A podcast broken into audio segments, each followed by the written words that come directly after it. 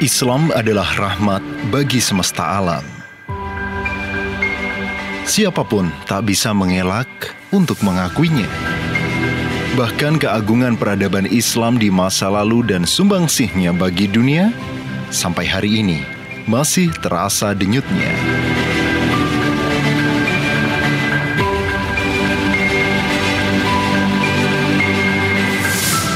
Peradaban Islam adalah peradaban emas yang munculnya tidak lepas dari keberadaan khilafah yang menjalankan syariat Allah di muka bumi berabad-abad lamanya.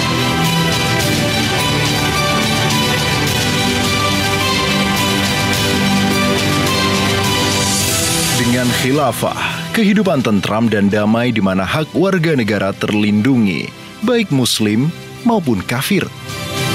Taraf kehidupan kualitas kota besar maupun kecil di daulah khilafah saat itu menjadi mercusuar bagi dunia.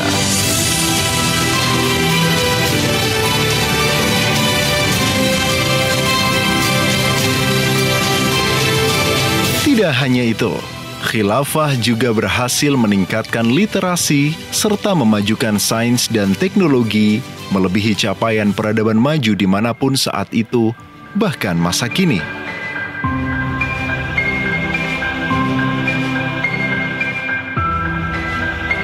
Meski kondisi internalnya mengalami pasang surut, khilafah tetap diperhitungkan dalam sejarah dunia hingga awal abad ke-20. Dan peradaban gemilang itu terjaga untuk rahmat bagi semesta alam.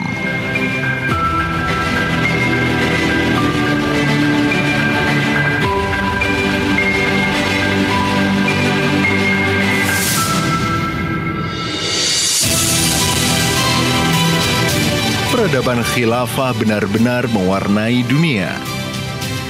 Misalnya, bunga tulip yang dibanggakan oleh negeri Belanda, prinsip vaksin yang kini digunakan untuk menangkal berbagai penyakit menular, ilmu penerbangan dan juga Facebook dengan algoritmanya adalah buah dari peradaban Islam yang ditiru oleh Barat.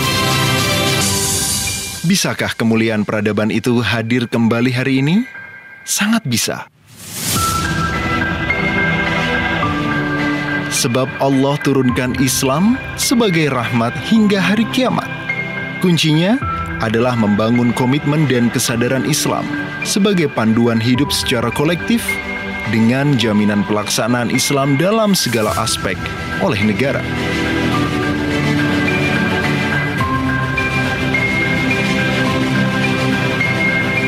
Sejarah telah menunjukkannya pada saat itulah harmoni kemajuan peradaban Islam akan kembali lagi dan peradaban emas itu akan benar-benar terwujud kembali.